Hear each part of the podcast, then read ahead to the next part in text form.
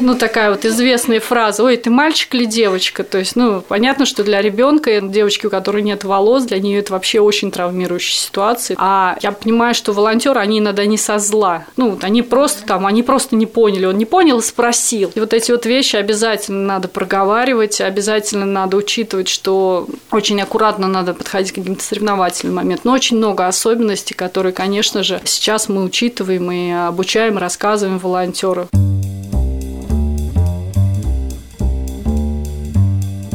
Привет! Это Нижегородская служба добровольцев. Вы слушаете подкаст «Это реальные люди». Мы рассказываем о том, как люди помогают друг другу и меняют отношение к добровольчеству. Мне всегда было интересно узнать, как живут работники благотворительных фондов. Эти люди каждый день делают свою работу в поле чужого горя и беспомощности. Совершенно непонятно, как они умудряются восстанавливаться и не сдаваться после первого неудачного проекта. Сегодня гость подкаста Ирина Жирнова, заместитель директора фонда НОНС. НОНС занимается помощью онкобольным детям. И, как оказалось, вариантов этой помощи очень много много. Я 23 года проработала в Сбербанке, то есть я начала работать с 17 лет. Я потомственный банкир, так скажем. Моя мама тоже работала в Сбербанке, у нас на двоих с ней 50 лет стажа. Соответственно, когда я закончила школу, я в свое время поступала даже в театральное училище, но не поступила туда, но я поступала на кукольное отделение. Была тоже такая у меня история. Потом я все таки поняла, что, наверное, это не мое. Пошла в 10 класс. Потом я вдруг передумала и хотела пойти учиться в политехнический институт, потому что в политехническом институте училась моя сестра, и мы с ней вместе участвовали в театре эстрадных миниатюр Политехнического института, то есть на автомобильном факультете очень мало девочек,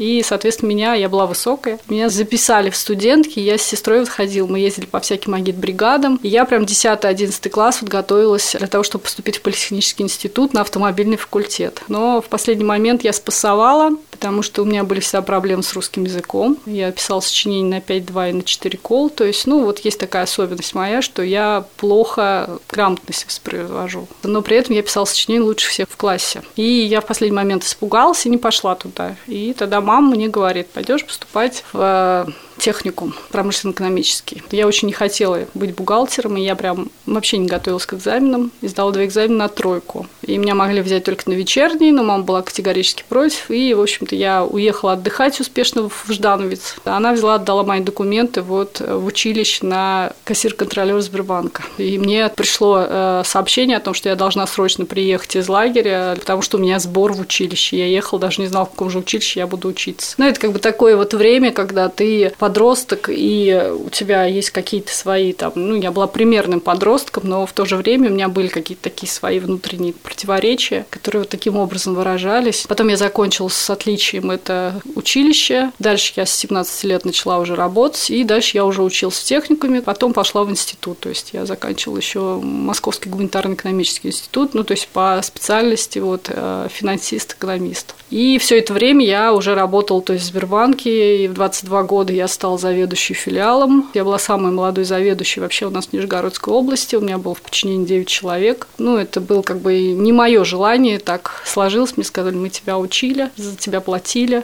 поэтому давай будь добра. Потом вот я ушла работать в Волговятский банк, э, здесь вот на Октябрьской, и я работала в отделе процессов технологий, то есть я занималась тем, что я была переводчиком неким таким между пользователем и программистом. То есть э, я изучал процессы, изучал инструкции и, соответственно, писала требования к программному обеспечению и потом тестировала их и внедряла. Мне моя работа нравилась, но в какой-то момент времени я поняла, что я как будто выдохлась. То есть, ну, нет вот какого-то такого внутреннего потенциала, как-то много очень текучки. Мне захотелось попробовать что-то новое. И вот тогда это именно мне предложили уйти в фонд. Директор фонда Елена, мы с ней с детства друг друга знаем, и вот ей как раз нужен был человек, она мне предложила, и я согласилась получилось. Так я попала в фонд, причем я шла в фонд, я вообще не представляла, чем занимается фонд и как он работает. Ну, понимала так вот чисто образно. Когда, конечно, я окунулась во всю вот эту работу, я тогда даже заболела очень сильно, потому что я поняла, что как-то очень много всего. Чем больше ты причем узнаешь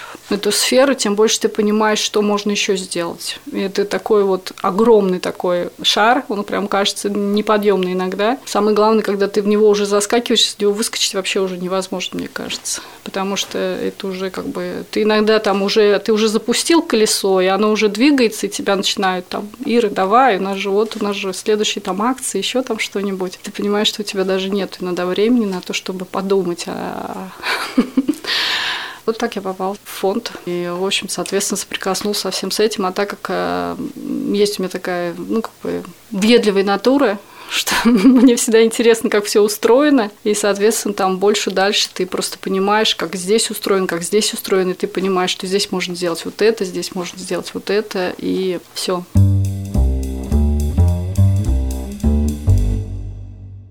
Фонд НОНС был основан в 2004 году его основали физики-ядерщики и бизнесмены наши нижегородские. А тогда главному человеку, которому пришла эта идея, это Сергей Александр Михайлович и Шахова Наталья Михайловна. Они захотели построить э, клинику большую, которая будет изучать проблему именно рака. Научная такая должна была быть база там и высокие технологии. И они тогда обратились вот к нашим нижегородским бизнесменам, поделились с ними идеями, их поддержали. И вот тогда в 2004 году была основан фонд НОНС, было основано ЗАО НОНС. ЗАО НОНС должно было строить центр большой Нижегородский онкологический, а фонд НОНС должен был изучать проблему рака и вообще как бы вот, ну, продвигать технологии. И в 2007 году, к сожалению, по политическим и ну, по всяким разным причинам не удалось. И э, основатель вот фонда главный, он сейчас является президентом Российской Академии Наук, то есть Сергей Александр Михайлович. Он не захотел, чтобы эта идея, так скажем, совсем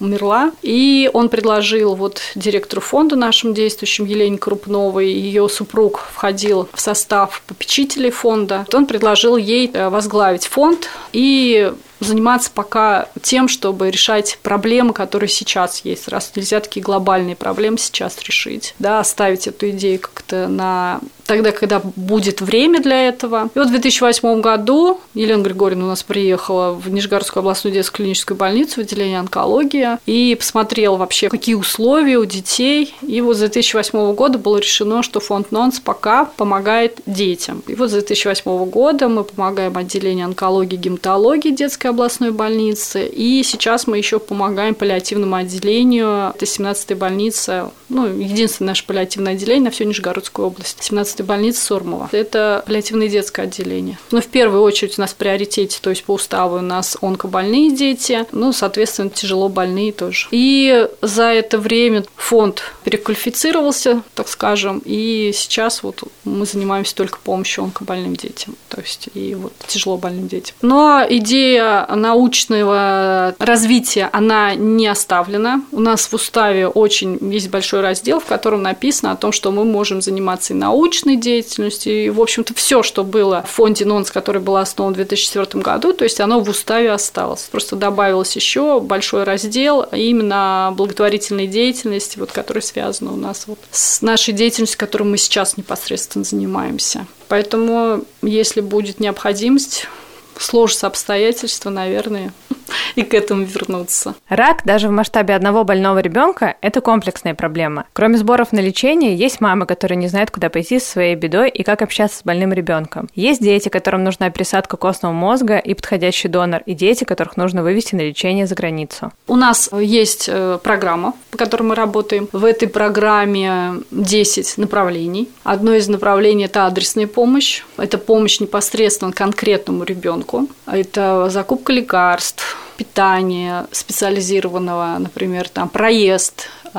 на обследование, проживание при обследованиях, потом лечение за границей. Э, у нас есть тоже такой пункт, и если врачи наши понимают, что в России ребенку не могут помочь, но есть средства и технологии, которые могут помочь за рубежом, соответственно, ребенка могут направить для лечения за границу. Ну, оплата самих непосредственно обследований. И мы работаем только напрямую с врачами. То есть все запросы о том, что нужно ребенку, мы получаем от врачей. У нас на каждого ребенка фактически есть запрос, в котором написано о том, что просим вас оказать такому-то ребенку такую-то такую-то помощь. И, соответственно, там мы эту помощь уже оказываем. Организуем сбор денежных средств. Фонда нету никаких спонсоров таких постоянных, ну, как бы, которые обязаны нам. У нас есть постоянные спонсоры, есть э, люди, которые из года в год помогают добровольно, но, соответственно, тех людей, которые обязаны это делать, их нету. Поэтому все средства, которые фонд тратит именно на подопечных, они собираются, то есть это сбор пожертвований непосредственно с физических и с юридических лиц. Соответственно, у нас есть еще остальные направления, то есть это улучшение материально-технической базы в больнице, это когда лекарства, оборудование, все такое поставляется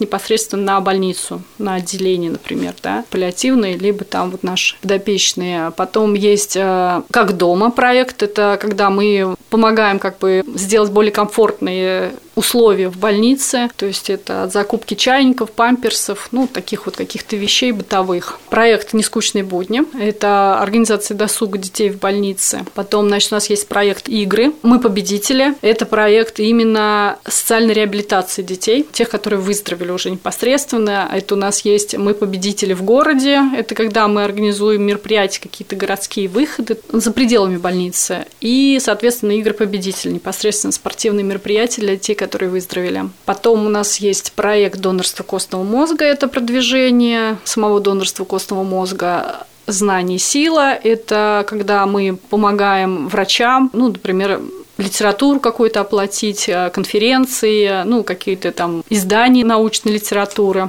Потом вот помочь можно, это непосредственно паллиативное отделение. Сейчас у нас есть онкостоп, онкодозор. Но этот проект вот уже два года у нас пока не реализуется. Хотя нет, в прошлом году тоже было. Это профилактика онкозаболеваний. Мы в прошлом году делали это совместно с нашим ПИМУ, который является нашим учредителем, то есть Академия наша медицинская. Студенты-медики, волонтеры-медики читали лекции по профилактике онкологических заболеваний. Во время лечения дети могут проводить в больнице от нескольких месяцев до года года. Все это время они пропускают школу, их круг общения ограничен соседями по палате. После терапии иммунитет ребенка сильно ослаблен, поэтому переболевшие дети могут долго оставаться на домашнем обучении, лишаясь среды сверстников. Чтобы дать выздоровевшим детям возможность безопасно войти в социум и минимизировать страхи родителей, фонд НОНС проводит выездные игры «Мы победители». Когда я только пришла в фонд, в первый же год я поехала на Всемирные игры победителей в Москву. И тогда я была просто настолько впечатлена всем вот этим, да, постольку, поскольку я уже коснулась истории детей. Я понимала, через что этим детям вообще пришлось пройти. И когда я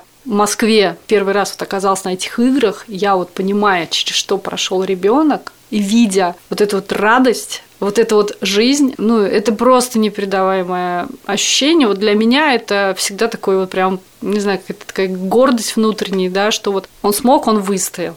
Он пришел, он там вот победил он и здесь смог, да, преодолеть это, ну, такая вот история. И мне очень захотелось, чтобы такие игры были у нас. Поскольку, поскольку на игры победителей всемирные в Москву есть всего 10 человек, а сейчас вообще 5 от нашего города, а я понимаю, что наших детей, которые перенесли это заболевание, их намного больше. И вот тогда у нас родилась идея вот именно провести игру у нас. И когда я приехала, мы написали запрос везде, написали проект вот это вот, но нам везде все отказали. Я подрастроилась, думала, ладно, в следующем году еще раз попробуем. И перед самым Новым годом раздался звонок от «Газпром Трансгаз» Нижний Новгород. Они сказали, что они готовы. Это было вообще просто счастье. Я помню, как мы готовились к первым играм. Во-первых, у меня у самой не было опыта таких больших мероприятий. Ну да, я в детстве там была председателем совета дружин, культмассовым сектором, все такое прочее. Мне пришлось это все вспомнить. Но, я не знаю, это счастливое, наверное, стечение обстоятельств. Я, наверное, могу записать это, что к хорошим людям всегда приходят хорошие люди. Наверное, могу себе там как-то это записать большой плюс. Но мне попадались исключительно хорошие люди, которые готовы были просто вместе со мной впрячься и идти в это во все. И когда я понимаю, какая работа была вот проделана вообще, причем эта работа делалась параллельно с той работой, которая у нас делалась в фонде. То есть фонд при этом не скрывал свою деятельность, и мы продолжали точно так же делать все, что мы делали. И в фонде нас тогда работало всего два человека.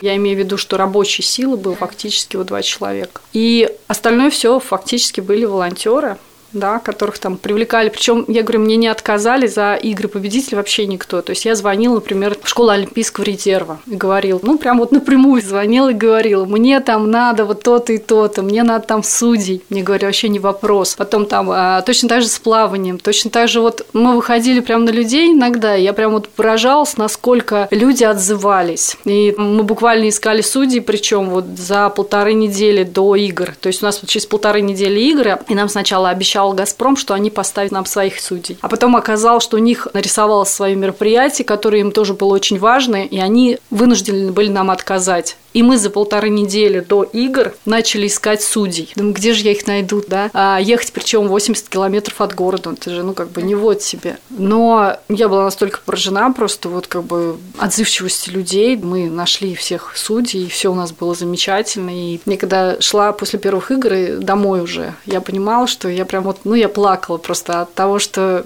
перенапряжение внутреннее, и от того, что вот yes, мы это сделали, да. Ну, такое. Вторые игры, конечно, были уже намного проще, мы убирали уже ошибки, которые были в первых играх, да, и мы что-то там оттачивали. Волонтеров тоже на первые игры вообще искали. У нас было по одному всего волонтеру на отряд, это потом мы уже поняли, что это было очень мало. И тоже волонтеров искали тоже вот, ну, поскольку, поскольку не было волонтерского такого своего пула, было все так это вот очень сложно, и не было там добровольческой службы вот этой, которая так вот тоже работала активно, то есть фактически друг подружки искали. Конечно, на второй год уже, уже отозвались студенты, то есть э, уже те волонтеры, которые были, которые включились в это во все, они стали приводить там своих друзей. И на вторые игры, на третьи, на четвертые у нас уже сформировался некий отряд, и причем некоторые ездили на игры по три даже раза. Поэтому, да, первый раз, когда мы приезжали, это было просто несколько бесед с людьми. Я встречалась, рассказывала, что они должны делать. Такая была проба. Потом, конечно, мы уже стали обучать, мы уже стали сами понимать. То есть, если первый раз я просто рассказывала те особенности, которые существуют у наших детей, которые надо обязательно учитывать при общении с ними, потому что у нас не простые дети, у них есть своя такая травмирующая история, которую всегда надо учитывать при общении с ними. Там, ой, ты мальчик или девочка? Ну, такая вот известная фраза, ой, ты мальчик или девочка? То есть, ну, понятно, что для ребенка, девочки, у которой нет волос, для нее это вообще очень травмирующая ситуация. А я понимаю, что волонтеры, они иногда не со зла. Ну, вот они просто там, они просто не поняли. Он не понял спросил. И вот эти вот вещи обязательно надо проговаривать обязательно надо учитывать, что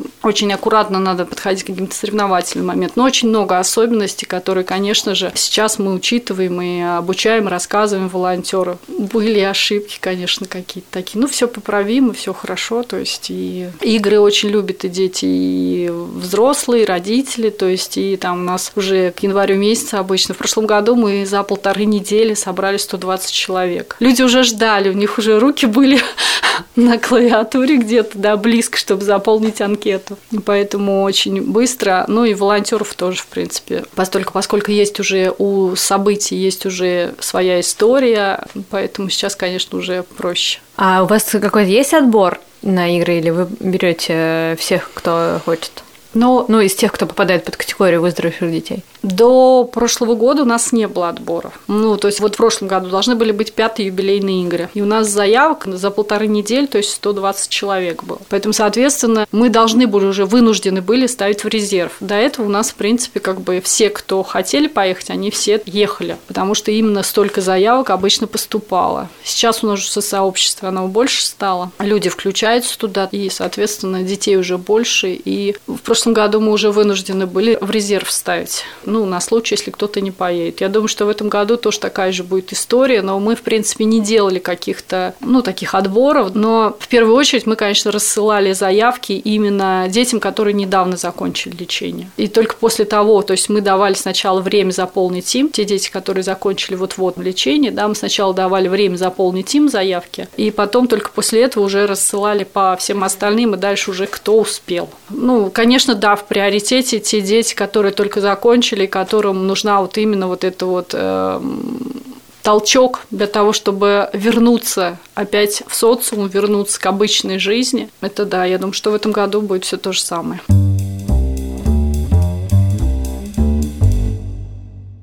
Каждый человек находит как бы свою какую-то нишу. Но если говорить про меня, то по первости мне было очень тяжело. Я помню, когда ушел первый ребенок, которому мы собирали большую сумму денег, и за это время ты успеваешь привязаться к ребенку, да, потому что ты постоянно там спрашиваешь, как у него дела. Заходишь в отделение, всегда обязательно навещаешь его, какую-нибудь игрушечку ему приносишь, там, да, какие-то праздники там проходят, все равно там, ну, ты вовлекаешься в это во все. Когда ушел так первый ребенок, я помню, я там две недели просто у меня был провал, да, я, мне казалось, что зачем это все нужно, это все никому не нужно, все равно никому ничего не поможет, ничего ты вообще там вот не сделаешь. Я две недели прям я не могла себя заставить просто пойти на работу. Я помню, что даже в онкологическом отделении запах. Я прям приходила, я понимала, там такой специфический запах есть такой вот, ну, какой-то такой вот. И я прям понимал, что мне прям вот физически плохо становилось. Вот, но потом как-то справилась я с собой в тот момент. Сейчас я отношусь к этому так, что я понимаю, что все мы разные, абсолютно все. И даже если двух человек поместить в одинаковые условия, абсолютно одинаковые, они будут по-разному проживать то, что происходит с ними. Поэтому, соответственно, я ну, просто не имею права ставить себя на место этой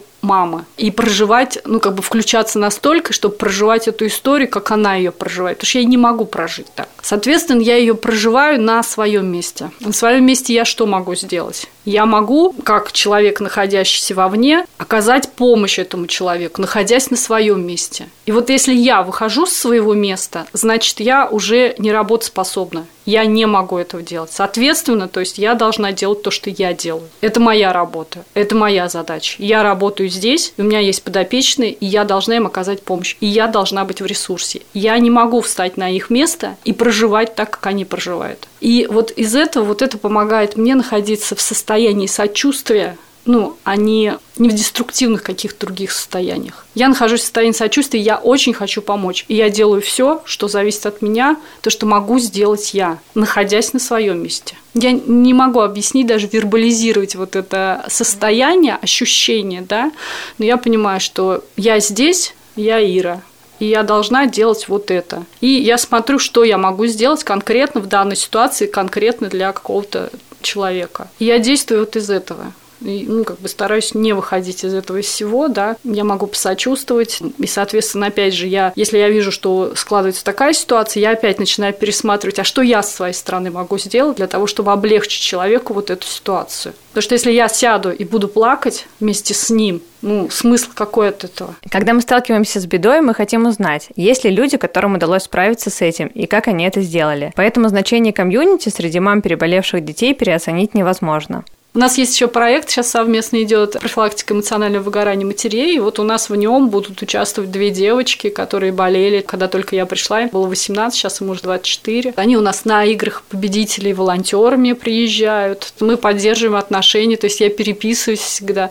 Но это, наверное, особенность тоже моего там характера, да, я как-то вот, эм, ну, поддерживаю отношения с людьми, они поддерживают их со мной, и поэтому я, в принципе, всегда периодически там, например, либо мне там напишут, пишет Ира, привет, как дела, либо я там пишу, привет, как дела, либо там, у нас же сейчас соцсети везде, соответственно, мы друг на друга подписаны, где-то я там вижу, вот у нас там мама, причем вот э, тоже история такая, когда ребенка теряют, да, и ты потом видишь, что, ну, как мама горюет, ты за ней наблюдаешь в соцсетях все равно, что вот она там где-то поддержишь ее, где-то там напишешь, что-то есть сообщение какое-то, и потом ты понимаешь, когда мама начинает жить, ты понимаешь, что по ее постам, что мама начала жить, она включилась опять в жизнь. Точно так же с мамами, которые недавно закончили лечение, дети, которых закончили лечение. Ты тоже сначала по их постам смотришь, что там вот человек находится вот это, и потом он начинает жить. Ты понимаешь, что у него начинается какая-то там жизнь. Ну, конечно, не все такие активные в соцсетях, да, но вот во всяком случае это наблюдаешь. И да, мы поддерживаем отношения, это очень важно. Ну, то есть, и ведь самые хорошие даже волонтеры это люди, которые сами прожили эту историю. У нас есть сообщество родителей, которые столкнулись с детской онкологией. Его организовали организовали вот пять лет назад, и я организовала его, опять же, из того, что а, приходят ко мне родители и говорят, Ира, у нас вот такая-такая ситуация. Мы, например, начинаем искать ответ, а потом, например, там, через какое-то время ко мне еще человек приходит. И, то есть я понимаю, что моего, во-первых, ресурса не хватает, во-вторых, есть такие вопросы, которые я включиться не могу, но этот вопрос уже а, какой-то человек уже решал. И, соответственно, в сообществе у нас там сейчас активное сообщество, у нас есть группа закрытая ВКонтакте, у нас есть болталка так называемый, да, и мам там решают постоянно свои вопросы, они друг с другом общаются. Бывает такое, что, например, мама только попала в больницу, я вот с ней поговорила, и она мне там говорит, ой, у нас такое заболевание, да мы точно не выздоровеем никогда. Я говорю, подождите, я сейчас напишу вот в сообществе, я в сообществе пишу, например, там я включаю эту маму и в сообществе пишу, вот у нас там появилась там такая-то такая-то девушка, у нее там ребенок кто-то и то-то, напишите, пожалуйста, у кого было то же самое. Ну, то есть мамы пишут, mm-hmm. и начинается такой там, ну, там, ее поддерживают. И это вот вообще, это такой ресурс, мне кажется, вот, вот вот за этим точно вот какой-то вот будущее стоит, и поэтому я считаю, что очень важно поддерживать отношения с теми людьми, у них уже общие истории есть, да, и, соответственно, в этой истории, вот из этой истории, как обычно, да, мы там получаем опыт, из этого опыта нам вынести надо выводы какие-то для того, чтобы эти выводы нам дальше помогли жить. И, соответственно, у этих людей у них совместный такой большой опыт, и этот опыт может помочь следующим людям, которые будут проходить эту же историю. Вы слушали подкаст Нижегородской службы добровольцев, это реальные люди. Слушайте нас ВКонтакте и помогайте друг другу.